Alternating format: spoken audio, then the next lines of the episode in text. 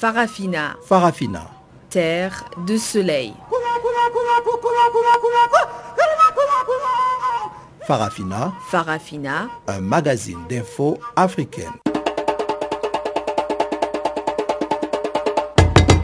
Présentation Guillaume Kabissossou. Bonjour à tous et bienvenue sur Canal Afrique, la perspective africaine de l'information qui émet d'Auckland Park en Afrique du Sud sur la bande des 19 mètres. Ibrahim Ravelino est à la mise en onde de cette édition de Farafina. Je suis Guillaume Kabissossou à ces microphones et voici les principaux titres qui font la une de l'actualité. Journée de mobilisation ce jeudi au Burkina Faso avec une grève générale et des manifestations contre la hausse des prix de carburant. Les violences sexuelles basées sur le genre au Nord-Kivu inquiètent les femmes activistes de la République démocratique du Congo. Les gouvernements gambiens ordonnent la relance de l'instruction judiciaire à l'encontre de 5 policiers accusés de meurtre. Voilà donc pour les grands titres. Je vous retrouve tout juste après le bulletin d'information de Pamela Kumba pour la suite. Bonjour Pamela.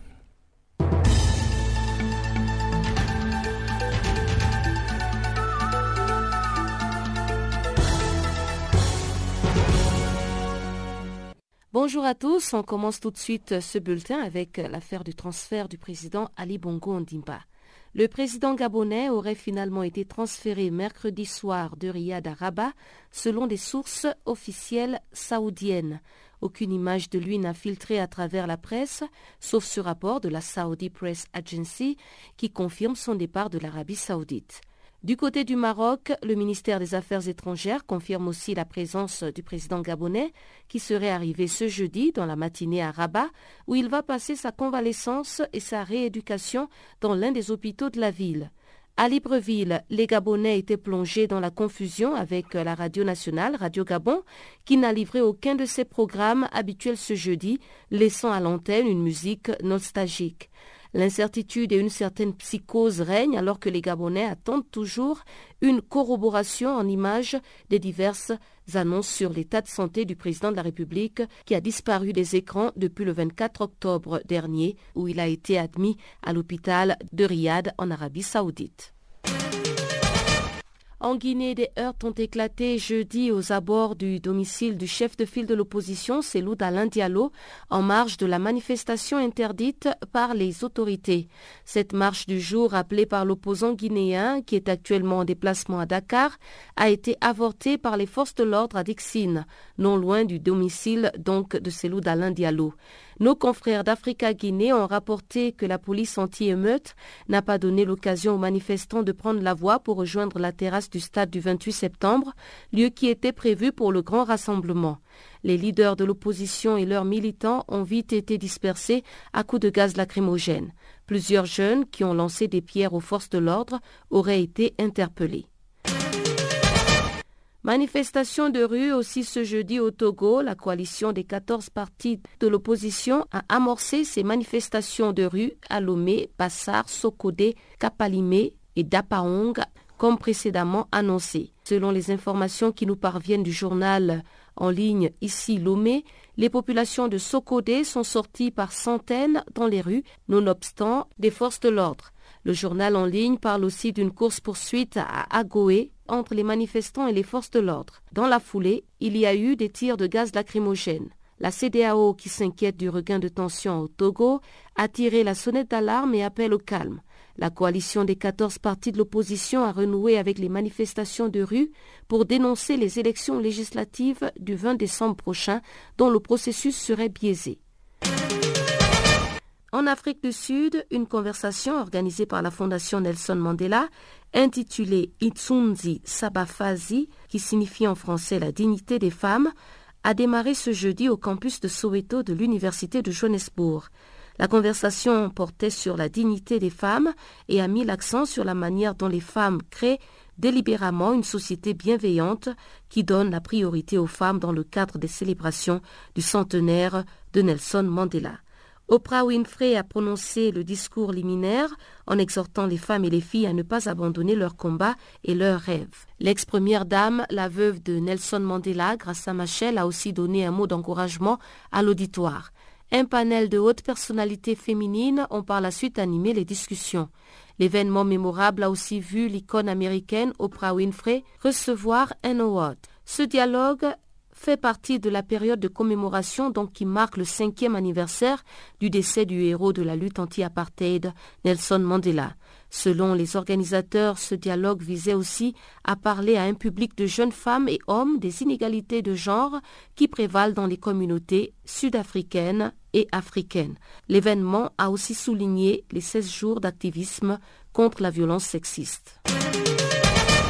Et Cameroun, pour terminer, une trentaine de personnes ont été enlevées à l'ouest du pays selon APA News. Il s'agit essentiellement des pêcheurs kidnappés à Bagourin par des milices séparatistes anglophones qui écument la région du nord-ouest et du sud-ouest selon des sources sécuritaires. Les premiers éléments de l'enquête diligentée par la gendarmerie et la police affirment que les pêcheurs vaquaient à leur train-train quotidien quand ils ont été capturés par une dizaine de personnes lourdement armées. Elles ont ensuite emprunté 3 pirogues pour regagner l'autre rive du fleuve avec leurs otages.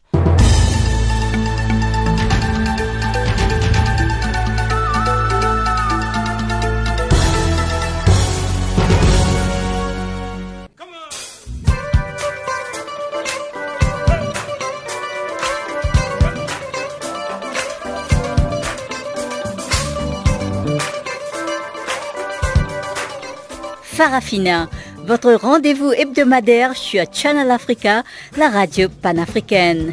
Farafina, votre programme des actualités en langue française sur Canal Africa.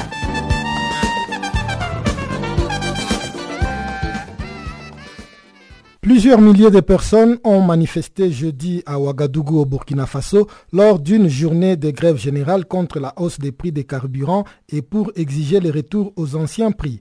À l'appel de la coalition nationale contre la vie chère, les manifestants majoritairement vêtus de rouge se sont réunis à la Bourse du Travail de la capitale burkinabé où ils ont scandé non à la hausse des hydrocarbures, non à la paupérisation des citoyens ou encore pain et liberté pour le peuple. Depuis le 9 novembre dernier, le prix du litre de l'essence a connu une hausse de 75 francs CFA, soit une majoration de 12%. Pour en savoir plus, suivons les explications de notre confrère Abdou Zouré, joint à Ouagadougou.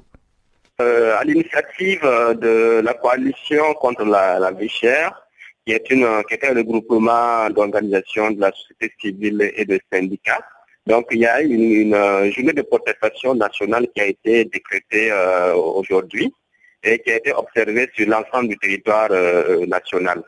Alors pour ce qui concerne Ouagadougou, il y a eu une marche qui a été organisée de la Bourse du Travail jusqu'au ministère du Commerce, où un message a été remis au ministre du Commerce et qui recense en gros 7 points de revendication de la coalition. Alors il faut dire que les manifestants sont sortis nombreux et la marche est passée dans le calme et dans la discipline. Et les manifestants ont tenu à exprimer au gouvernement leur mécontentement par rapport à la hausse des prix du carburant. Donc ils estiment que cette hausse de 75 francs sur le gasoil et sur le super 91 n'est pas justifiée. Et les arguments avancés par le gouvernement ne sont pas fondés selon eux. Donc ils appellent à une réduction immédiate, en tout cas que cette augmentation soit annulée et qu'on revienne aux anciens prix qui étaient pratiqués avant le 9 novembre, date de la décision de l'augmentation des prix du carburant. Et cet appel à la grève générale sur l'ensemble du territoire burkinabé a été largement suivi. Est-ce qu'il y a eu des débordements? On parle des interpellés ou des arrêtés? Non. La marche s'est passée très calmement. C'était dans la discipline.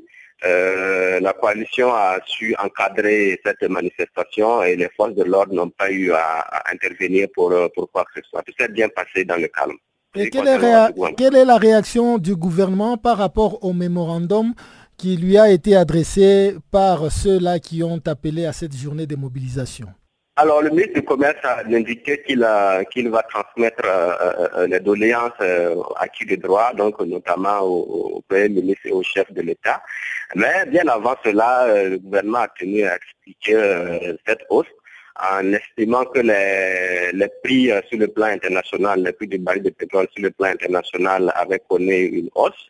Ensuite, que la SONABI, la société qui est chargée de distribuer l'hydrocarbure au Burkina, était en situation difficile parce que l'État ne payaient pas, n'est-ce pas, les subventions sur le prix du carburant à la pompe. Et la dette de l'État envers cette société-là s'élevait à environ plus de 240 milliards de francs CFA. Donc il était nécessaire que cette dette-là soit épongée parce que les banques n'étaient plus disposées à payer justement, à faire des crédits à la Sonabi. Et dernier argument, donc l'État a indiqué que les forces de défense et de sécurité, car vous savez que le Burkina est en proie à des actes terroristes, notamment dans ses frontières nord et est, et que les forces de défense et de sécurité n'avaient pas assez de moyens pour y faire face, et que c'était les 75% d'augmentation étaient un moyen pour trouver un peu d'argent pour soutenir ces forces de défense et de sécurité. Voilà un peu les arguments qui ont été avancés par le gouvernement, qui estime qu'il n'avait pas le choix et qu'il était vraiment obligé de faire cette augmentation. Journée de grève aussi mercredi à Niamey, la capitale nigérienne, où le principal syndicat des conducteurs de taxi a demandé à ses militants d'observer un arrêt de travail de 24 heures pour notamment demander au gouvernement de revoir à la baisse les prix des hydrocarbures. Depuis que le Niger a commencé à exploiter son pétrole en 2011, le prix du litre à la pompe est resté plus élevé que lorsque le pays importait les hydrocarbures. Notre correspondant à Niamey, Abdul Razak Idrissa, s'est entretenu avec le secrétaire général du syndicat, Gamatié Mahamadou. Nous avons choisi la date d'aujourd'hui, ce n'est pas une coïncidence, ce n'est pas un hasard. C'est la date anniversaire de l'inauguration de Soraz, la raffinerie, la société de raffinage des hydrocarbures. Donc, nous sommes revenus en cette date pour demander de notre plateforme organisative au point 1 la réduction conséquente des prix des hydrocarbures à la pompe. Qui est une exigence qui date de 2011. Qui est une exigence qui date de 2011. Aujourd'hui, tous les Nigériens, pendant 7 ans, sont en train de réclamer cette réduction.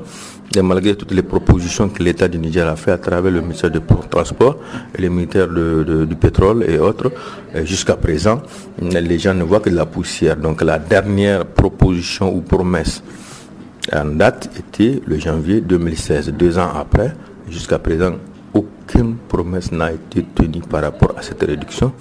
C'est pourquoi nous sommes revenus encore sur cette question de réduction des prix de carburant à la pompe.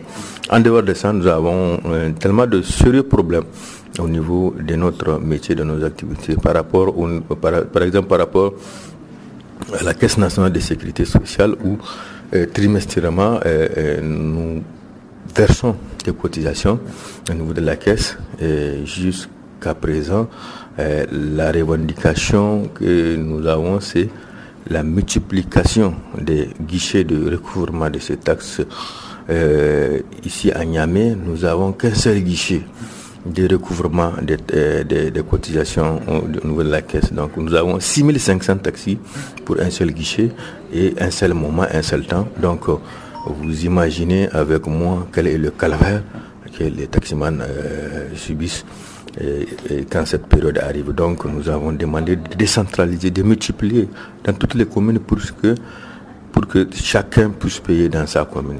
Il y a aussi le problème qui revient, qui requiert de la tracasserie administrative, des tracasseries policières. Aujourd'hui, nos militants font l'objet de contrôles permanents, inopinés et de toutes les unités de la police. Nous savons qu'avant, il y avait une seule unité qui est spécialisée dans le contrôle des documents administratifs. C'est la police qu'on appelle IPR, l'Union, unité de la police routière. Mais aujourd'hui, les anti-émettes, les anti-drogues, les anti-ceci, les anti-cela, on ne sait même pas qui nous doit nous contrôler. Donc vraiment, par rapport à ça, nous voulons savoir exactement pourquoi ces tracasseries. Il y a aussi le phénomène de la sécurisation.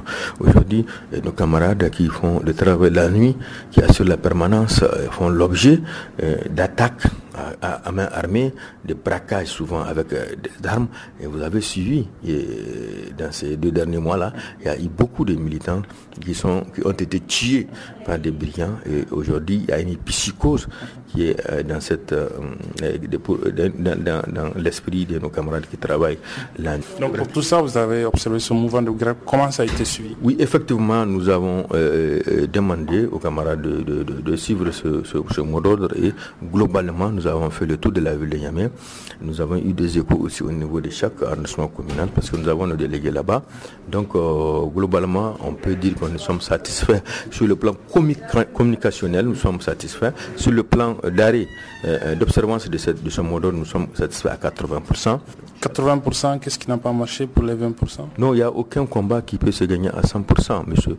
Est-ce qu'ils ne subissent pas tout ce que vous venez de décrire? Ils ne sont pas victimes de tout cela ou bien? Non, ils sont victimes. Il y a eu une campagne d'intoxication. Les violences sexuelles basées sur le genre au Nord-Kivu inquiètent les femmes activistes de cette province de la République démocratique du Congo. En cette période d'activisme contre les violences sexuelles et basées sur le genre, elles demandent au gouvernement de normaliser la situation sécuritaire puisque de plus en plus, disent-elles, les femmes sont victimes de l'insécurité dans la région de Béni. Gisèle Kaimbani est notre correspondante à Goma. Entre janvier et juin 2018, plus de 4000 cas de violences sexuelles basées sur le genre ont été enregistrés au Nord-Kivu à l'est de la RDC, dont la majeure partie dans la région de Béni. Les collectifs des associations féminines du Nord-Kivu, qui a donné ces chiffres lors du lancement de la campagne dénommée 16 jours d'activisme contre les violences basées sur le genre, précise que le Nord-Kivu vit actuellement la situation de 1996 en matière de violences basées sur le genre. Madame Foussine Malimoukono en est la présidente. Le message de la femme du Nord-Kivu, c'est un seul message, la paix, la justice et des institutions efficaces. Puisque nous constatons qu'il y a encore du travail à faire par rapport à la paix. Par rapport aux violences sexuelles et basées sur les genres, nous avons enregistré plus de 4000 cas de viol. Ce même chiffre, nous l'avons vu en 1996, pour dire que la situation n'a pas changé. Avec les tueries que nous observons même dans la ville de Goma, dans les territoires, partout à Niragongo, Masisi, Walikale, Lubero, ça parlait même de Béni. Il y a beaucoup à faire. À Béni, on nous a donné des chiffres, plus de 3000 personnes jusqu'à ce jour assassinées. Coupé aux machettes. Aujourd'hui, le rôle de la femme, c'est de parler et continuer à parler que nous avons besoin de la paix. Pour que la situation change, il faut qu'il y ait une volonté du gouvernement congolais et de la communauté internationale pour que la femme de Béni puisse vivre sa vie, a dit Nelly Lumbulumbu, activiste de droits de la femme au Nord-Kivu. Les femmes ont subi plusieurs formes de violences depuis le début, mais ces violences s'exacerbent encore davantage lorsqu'elles se retrouvent dans une situation de conflit, dans un climat de conflit. Et ce climat de conflit ne peut être freiné que lorsque le gouvernement va prendre ses responsabilités pour dire par exemple à Béni, comment on fait pour parvenir à ce que les femmes qui sont à Béni vivent leur vie normale, qu'elles soient capables d'aller au champ, qu'elles soient capables de s'occuper de leur ménage, d'amener les enfants à l'école. Comment est-ce que nous pensons que ces femmes peuvent bien s'émanciper à travers plusieurs programmes de développement? Les femmes sont violées à Béni. L'une qui a accepté de témoigner appelle le gouvernement à sécuriser Béni, car tout ça sont les conséquences de l'insécurité. Ce que je prie au gouvernement congolais, qu'il nous aide, nous comme mères, de mettre fin à l'insécurité. Ce que nous subissons, c'est une honte devant nos enfants, nos voisins, nos familiers. Voilà pourquoi je veux que les violences soient éradiquées pour que nous nous occupions de l'éducation de nos enfants sans problème. Du 25 novembre au 10 décembre, cette 27e édition veut réduire au maximum possible le nombre de cas sur les violences sexuelles et basées sur les genres. Depuis Goma, Gisèle Kaimbani pour Canal Afrique. Le Tchad a fêté mercredi son 60e anniversaire de la proclamation de la République. Logiquement, cette fête mérite d'être plus célébrée que la fête de l'indépendance, mais c'est le contraire qui s'est produit comme nous l'explique Badono Daïgou, le président du Parti vert tchadien. Il est interrogé par Chanceline Louraquois. L'état de lieu, je dirais que le Tchad vit une situation difficile. Depuis 1960, vous n'avez jamais un régime qui a pris le pouvoir par une alternance démocratique. Nous avons soit des coups d'État, soit des prises par des armes. Le Tchad aujourd'hui vit une situation, une crise sociale qui est profonde, une situation économique un peu difficile. La jeunesse n'a pas de l'emploi, donc l'état de lieu, c'est dire que le Tchad est dans une situation un peu difficile. Mais comment faire pour ne pas être dans cette situation difficile que vous venez d'expliquer? Oui, mais il est simple. Nous disons que nous avons une démocratie, il faut la vivre pleinement. Donc, c'est-à-dire qu'il faut des élections libres, crédibles, avec des résultats justes et fiables. Il faut déjà ça. Il faut également que les élections se fassent, disons, à période normale. Parce que là, vous voyez, la deuxième législature, c'est pratiquement 9 ans. Maintenant, nous avons le mandat des députés depuis 2015 qui est fini, mais nous sommes déjà en 2018 et que nous ne savons pas quand est-ce que nous aurons des élections législatives. Donc, vous voyez, cette démocratie, elle n'est pas viable. Il faut également avoir une société civile qui va avoir, qui a son mot à dire, qui doit avoir contrôler l'action gouvernementale ou l'action politique, avoir une jeunesse, une organisation des femmes un peu dynamique. Et ça, on ne le trouve pas au Tchad. On n'a pas le droit de faire des meetings, on n'a pas le droit de faire des marches. Donc, ouais, tout ça, si on ne l'a pas, le Tchad ne pourra pas s'en sortir. Il faut devoir revenir aux fondamentaux de la démocratie. Ça, c'est important. Aujourd'hui, le Tchad est à la 4e République. Y a-t-il une comparaison entre les différentes républiques qu'a connues le Tchad ? Nous entrons dans la 4e République et qu'il n'y a pas le droit à la grève, il n'y a pas le droit à la marche, ni au meeting. Les gens, je crois que cette 4e République, elle est plombée. Donc cette 4e République, elle est pratiquement, disons, comme les autres républiques. Les choses sont restées telles qu'elles sont. Et comment s'est passée la célébration du 60e anniversaire de la proclamation de la République qui a été fêtée hier, mercredi, dans toute l'étendue du territoire ?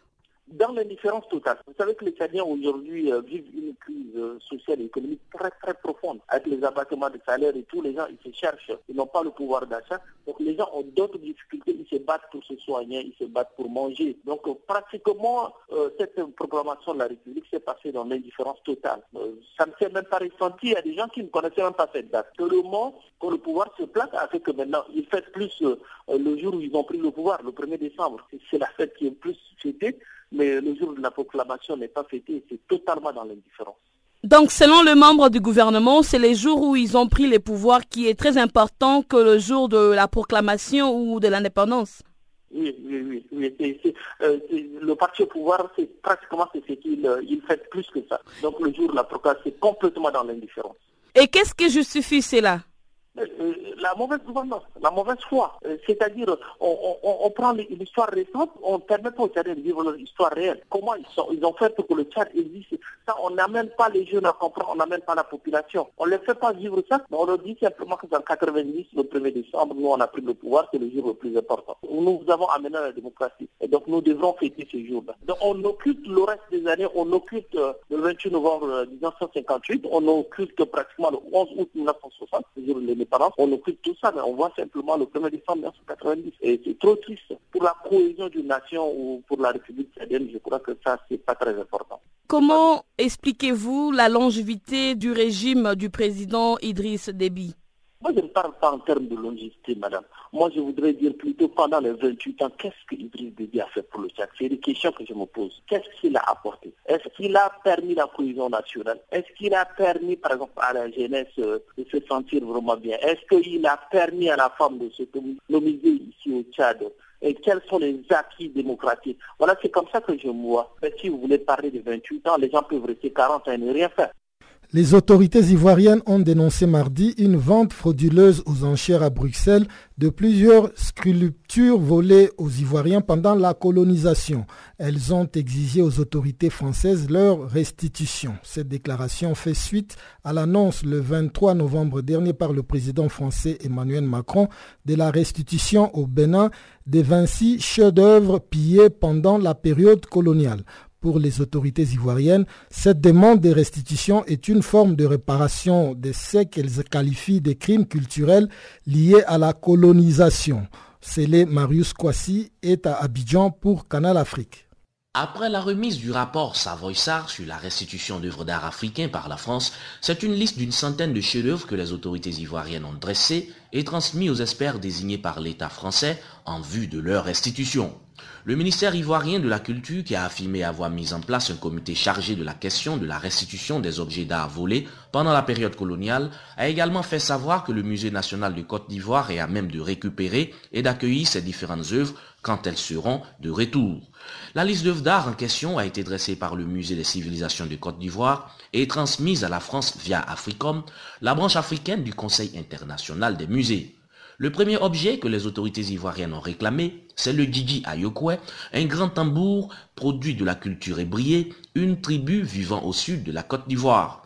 C'est un objet symbolique d'une grande importance qui a été arraché à cette tribu pendant la période coloniale et qui est actuellement conservé au musée du Quai Branly à Paris.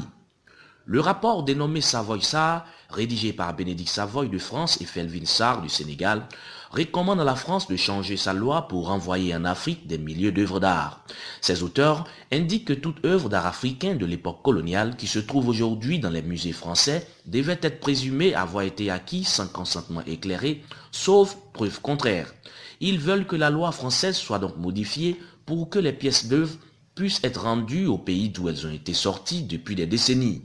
Le rapport Savoy-Sart s'inscrit dans la droite ligne d'un processus entamé par le président français Emmanuel Macron lors d'une visite au Burkina Faso et qui vise à restituer de façon temporaire ou définitive des œuvres d'art aux pays africains de l'ex-pré-carré colonial de la France.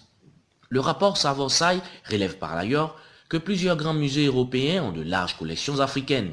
Il s'agit notamment du Musée royal de l'Afrique centrale de Belgique avec ses 180 000 pièces africaines, du British Museum et ses 69 000 pièces africaines, du Weltmuseum de Vienne avec ses 37 000 œuvres d'art africains et le Future Humboldt Forum de Berlin et ses 75 000 pièces africaines. Cette riche collection hors du continent fait pâlir d'envie les musées nationaux africains dont les collections n'excèdent pas souvent les 3000 œuvres. Ces objets exposés dans quelques vitrines n'ont souvent pas une grande valeur artistique et historique. La restitution donc des œuvres africaines proprement parlées constituera en trois phases principales. La première étape consiste selon le rapport à la prise de mesures législatives visant à rendre les restitutions d'œuvres africaines irrévocables. La seconde phase qui elle durera de 2019 à 2022, devrait permettre un inventaire complet et aussi faciliter l'accès et le partage des documents digitaux, de même que la mise en place des commissions et des ateliers dans le cadre d'un dialogue intensif. À ce niveau, les pays africains devront être assurés que leurs demandes de restitution seront reçues au-delà des 5 ans que préconise le rapport. La troisième et dernière phase, celle du transfert définitif des œuvres, devrait commencer en novembre 2022. Cependant, aucune date de fin n'est prévue pour cette phase et doit certainement s'étendre aussi longtemps que la dernière des œuvres ne quitte officiellement la France. Pour les autorités ivoiriennes, le retour de ces œuvres en Côte d'Ivoire et dans les autres pays africains desquels elles ont été volées serait une forme de réparation pour ce que plusieurs intellectuels africains qualifient de crime culturel lié à la colonisation. Depuis Abidjan, c'est Léa Marius Kwasi pour Canal Afrique.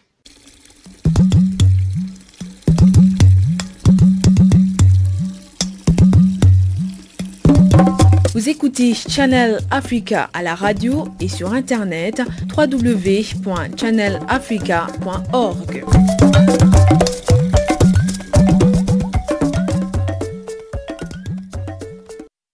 Place à présent à Chanceline Louraquois qui va décortiquer pour nous ce qui fait la une de l'actualité dans le monde économique.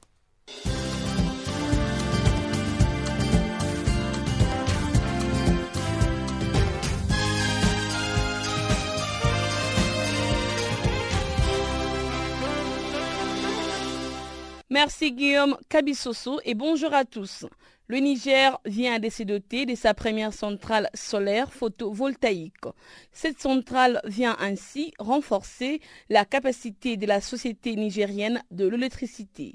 Elle est le fruit de la coopération nigéro-indienne.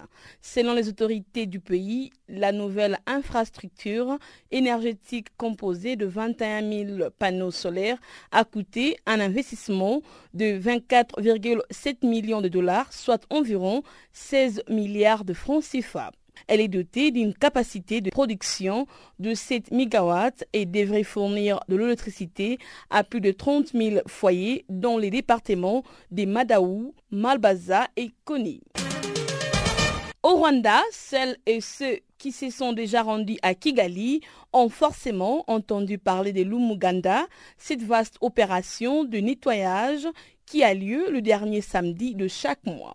Le Rwanda a gagné une reconnaissance mondiale avec cette initiative civique transformatrice.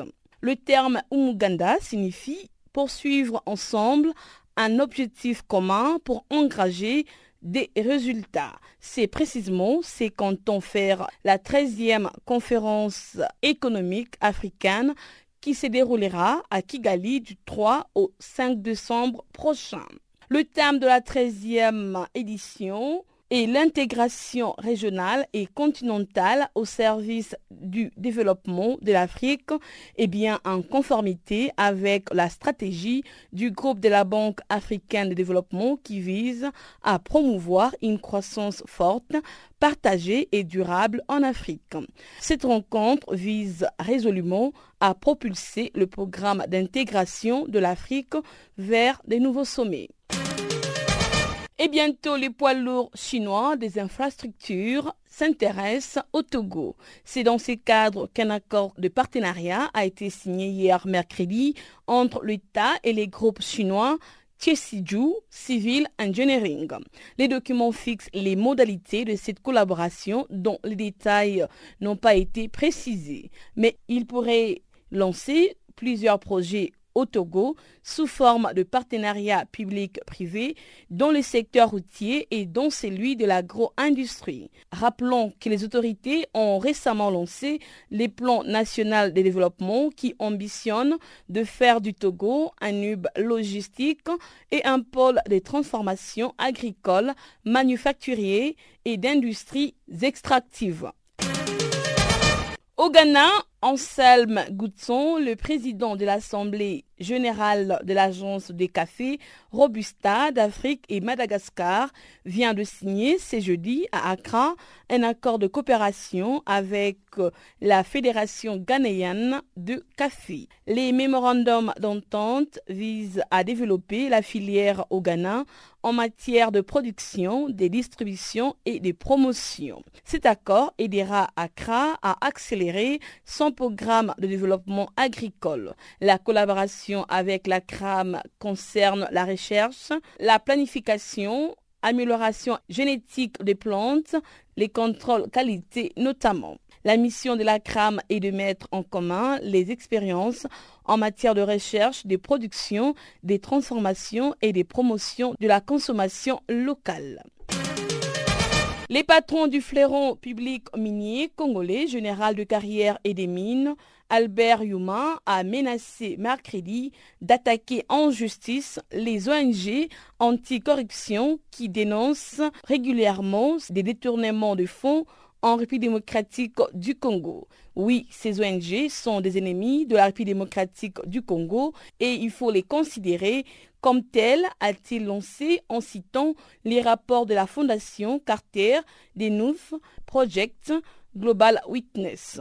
Le seul objectif de ces ONG, selon lui, est la déstabilisation de la République démocratique du Congo pour servir sans entrave au nom de pseudo-idéaux démocratique, la demande étrangère en mal des cobaltes, des coltans, des cuivres et d'autres minéraux stratégiques dont le monde a tant besoin pour assurer la transition énergétique. Rappelons qu'en début d'année, la République démocratique du Congo s'est dotée d'un nouveau code minier pour corriger les libéralités du précédent datant de 2002, jugé trop favorable aux investisseurs étrangers.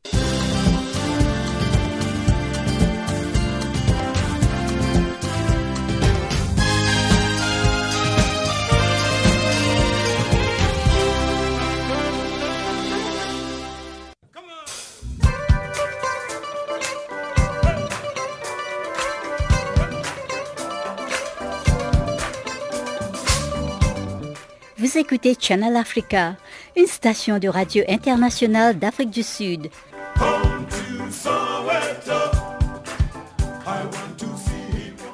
Le gouvernement gambien a ordonné mercredi la relance de l'instruction judiciaire à l'encontre des 5 policiers accusés de meurtre de 3 jeunes manifestants au cours d'un rassemblement anti-pollution suivant les recommandations d'une commission d'enquête instaurée par le président Adama Barrow. Des unités d'intervention de la police avaient mené une opération le 18 juin dernier dans le village de Faraba-Banta, à 50 km au sud-est de Banjul, où des habitants protestaient depuis des semaines contre l'exploitation d'un site d'extraction de sable servant à la construction qui, selon eux, pollue les rizières de cette région bordant le fleuve Gambie. Le policier avait tiré à balles réelles sur des manifestants en tuant 2 et en blessant 5. Un troisième manifestant avait ensuite succombé à ses blessures. 5 policiers avaient été inculpés pour meurtre le 29 juin dernier, mais la procédure judiciaire avait été suspendue pendant les travaux d'une commission d'enquête constituée de 5 experts.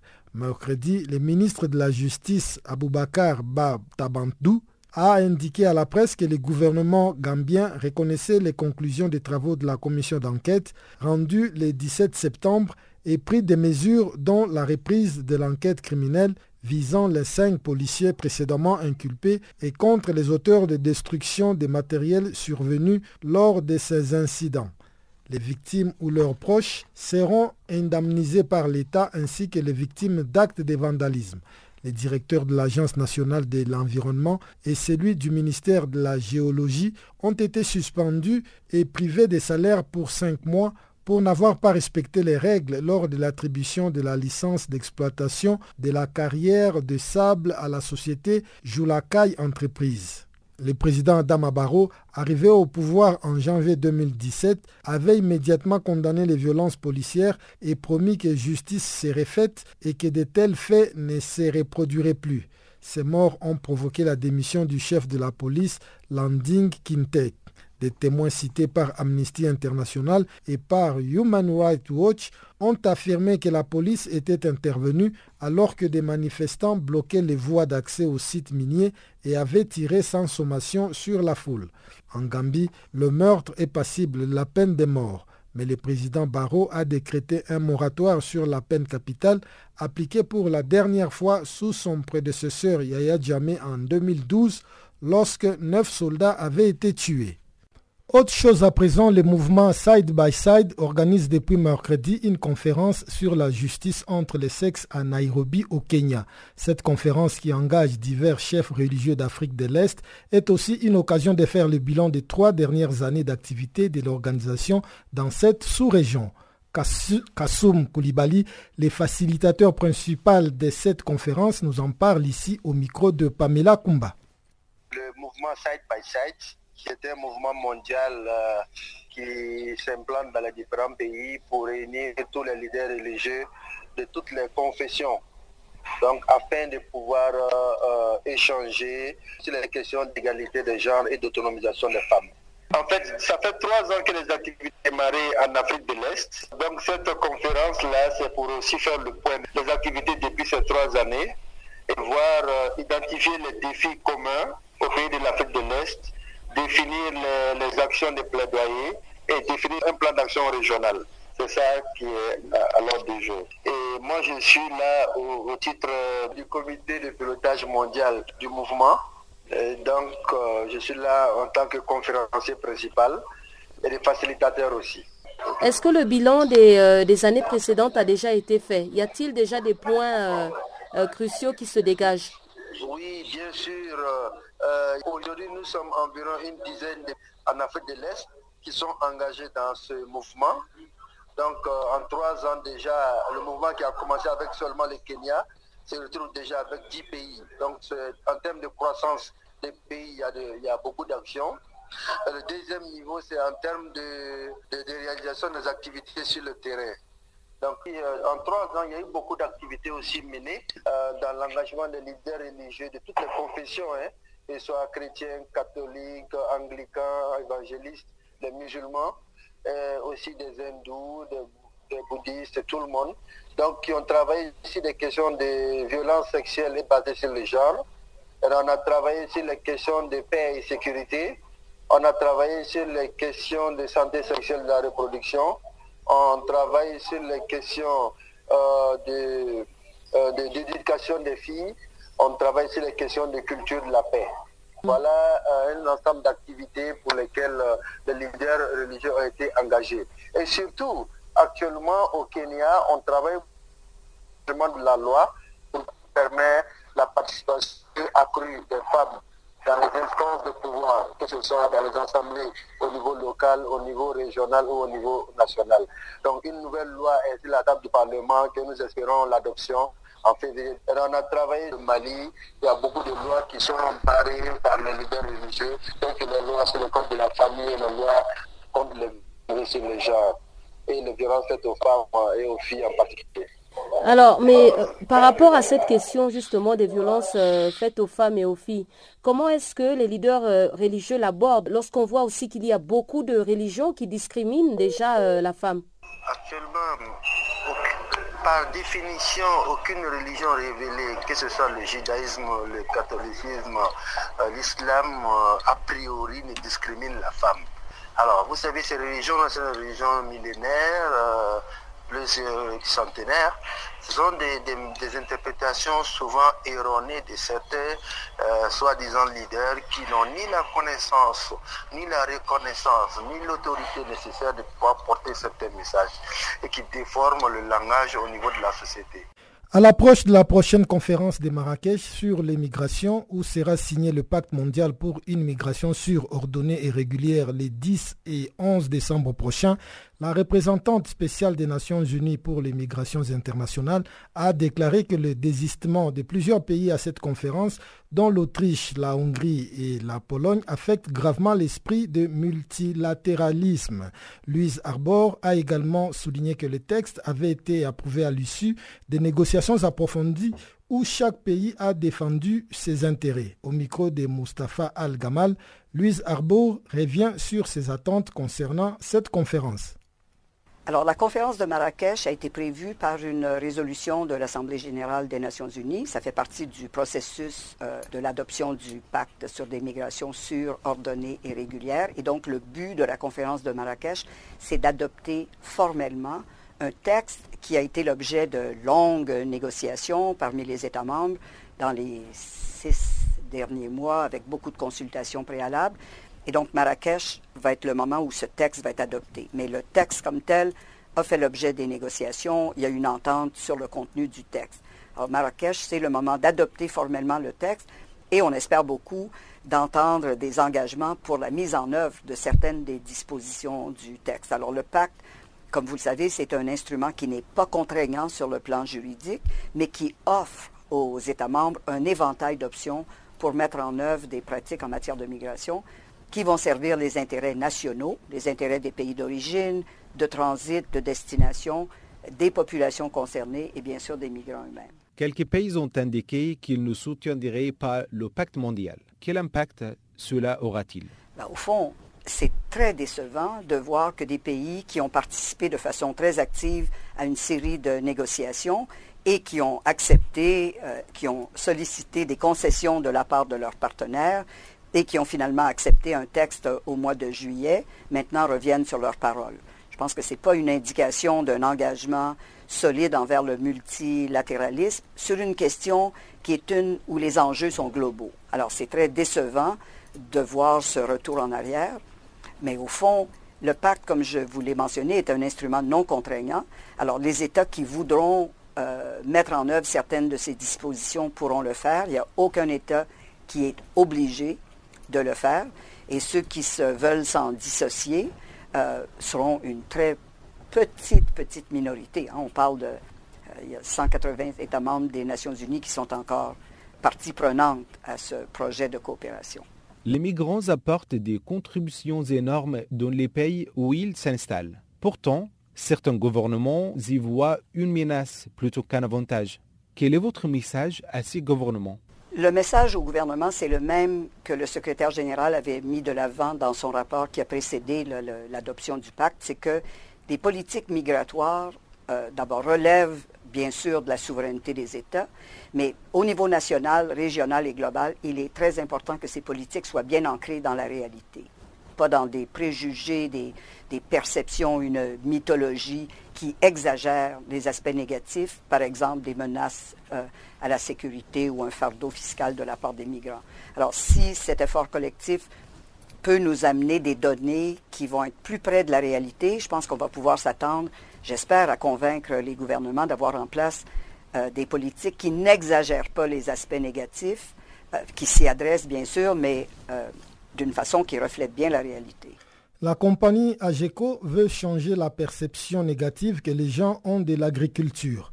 Les leaders mondiaux dans la conception, la fabrication et la distribution des solutions agricoles s'appuient donc sur son programme de formation pratique des étudiants en troisième cycle pour redorer l'image de ces secteurs dits d'avenir, suivant les explications de Joseph Wambungu, consultant en agriculture au micro de Pamela Kumba.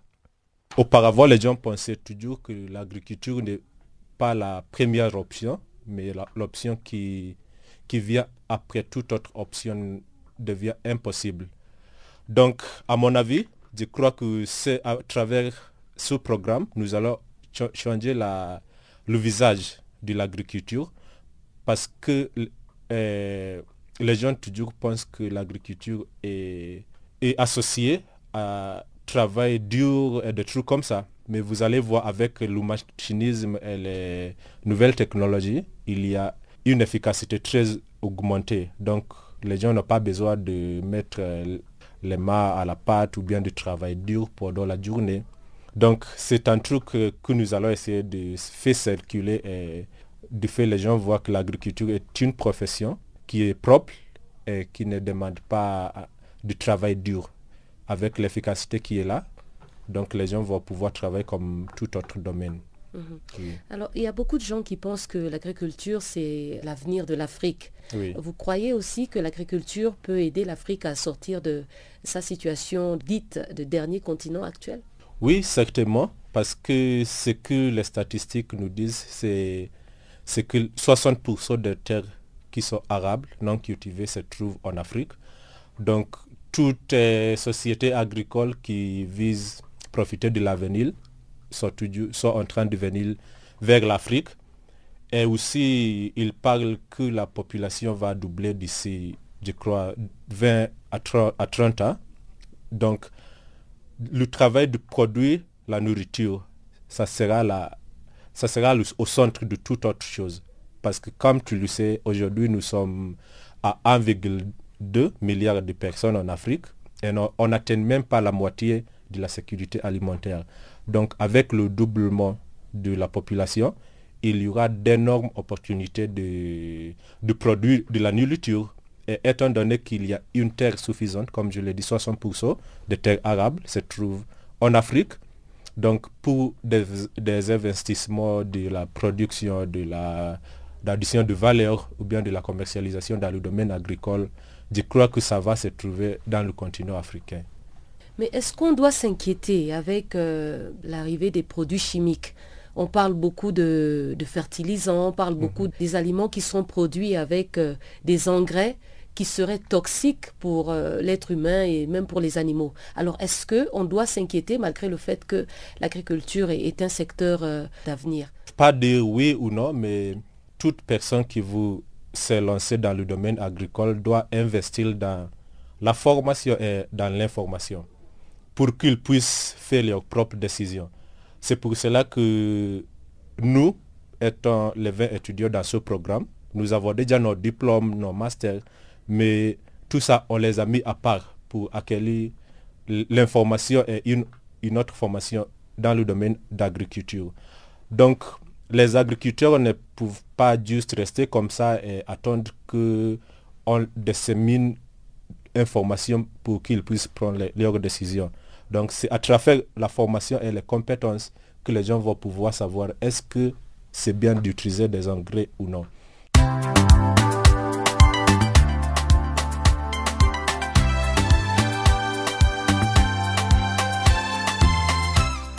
Farafina.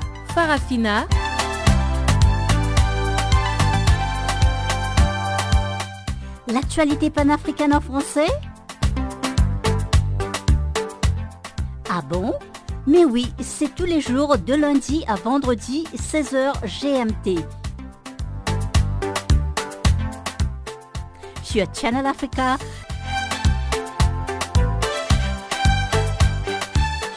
Et n'oubliez surtout pas de tweeter @FrenchFarafina.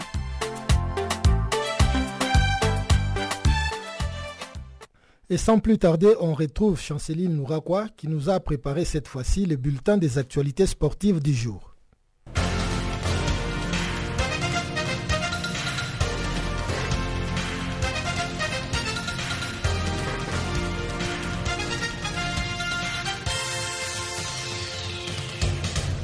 Et bonjour, chers auditeurs de Canal Africa. Comme chaque mois, la FIFA a publié ce jeudi son édition actualisée du classement des nations pour ces mois de novembre. Et à la suite de la 5e journée des éliminatoires de la Coupe d'Afrique des Nations 2019 et de quelques rencontres amicales, on assiste aujourd'hui à un changement de leader au niveau africain avec le Sénégal qui s'empare des commandes. Les Lions de la Teranga dépassent la Tunisie, battue à 2 reprises ces mois-ci. Grâce à ces 2 succès, le Maroc se hisse quant à lui sur le podium continental. Et on constate peu de changements. En revanche, au niveau mondial, où la Belgique conserve son avance devant la France en tête. En 2019, la Coupe d'Afrique des Nations sera au programme pour plusieurs catégories d'âge, dont le moins de 17 ans et le moins de 20 ans. Ce jeudi, la Confédération africaine de football a communiqué la date du tirage au sort de 2 compétitions. La Coupe d'Afrique des Nations de moins de 20 ans, Niger 2019, aura lieu du 10 au 17 février 2019. Et le tirage au sort est prévu le 13 décembre prochain à Niamey, au Niger. Parmi les pays qui seront présents, nous citons le Niger, pays hôte, l'Afrique du Sud, le Sénégal, le Burkina Faso, le Nigeria, les Burundi, le Mali et le Ghana. En outre, la Coupe d'Afrique des Nations de moins de 17 ans, Tanzanie 2019, commencera du 14 au 28 avril 2019. La date du tirage au sort est prévue le 20 décembre prochain à Dar es Salaam. Les qualifiés sont la Tanzanie, pays hôte, l'Angola, le Cameroun, l'Ouganda, le Maroc, le Nigeria, le Sénégal et la Guinée. En Tunisie, la Fédération de football serait sur le point d'engager le technicien français Patrice Carteron, limogé il y a quelques jours suite à la défaite d'Al-Ahli en finale de la Ligue des Champions. Carteron est libre et pourrait donc prendre les rênes des Aigles de Carthage, son sélectionneur principal, depuis les limogeages de Fawzi Ben Zarti. Patrice Carteron a l'avantage de connaître les réalités du football d'Afrique subsaharienne et du Maghreb, puisqu'avant les nationales du Caire, il avait pris en main le tout-puissant Mazembe, club avec lequel il a remporté la Ligue des Champions.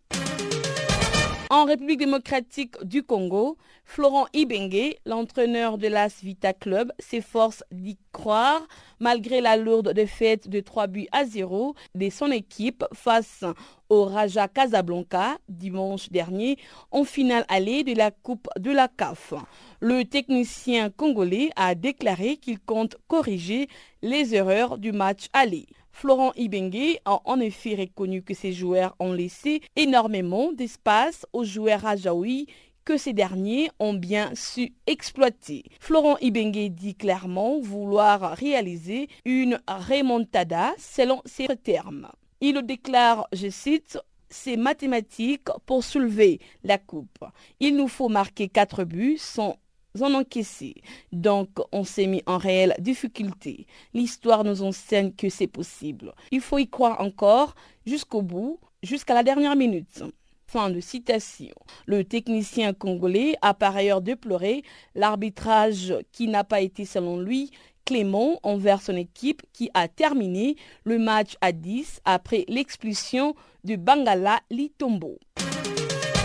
Et nous terminons par cette nouvelle, les tours préliminaires allés de la Ligue des champions africaine débutée mardi s'est achevée le mercredi.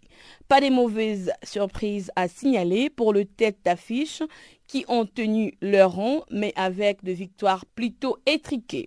C'est notamment le cas de l'ASEC Mimosa contre Mangasport qui a fini sur 1-0. Oroya face à Barak Yang, contrôleur sur 1-0 et dans une moindre mesure des Primero d'Agosto, demi-finaliste de la précédente édition contre l'AS Oto sur 4-2. Le champion d'Afrique 2016, Mamelodi Sundowns, a pris une grosse option en s'imposant sur 2-0 en Guinée équatoriale contre León Vegetarianos. De même pour l'autre club sud-africain, Orlando Pirates, qui a cartonné 5-1 face à Light Star, tandis que le club africain a concédé un résultat piège au Rwanda face à APR, fini par 0 but partout.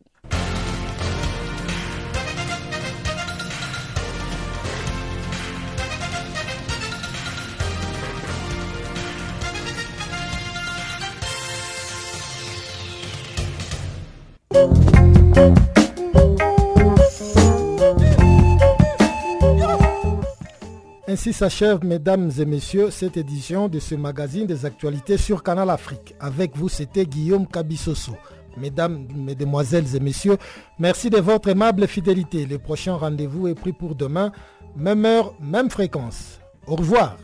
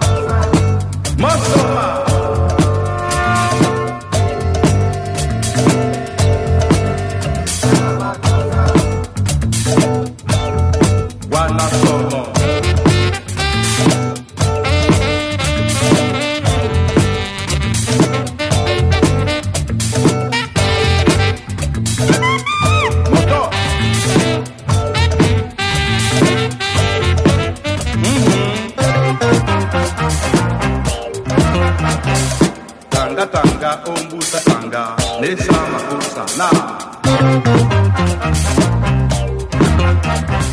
makosa makosa makosa makosa makosa bata somosol yomse yomse bata yomse makosa bana rokarona ye dewa se makosa bana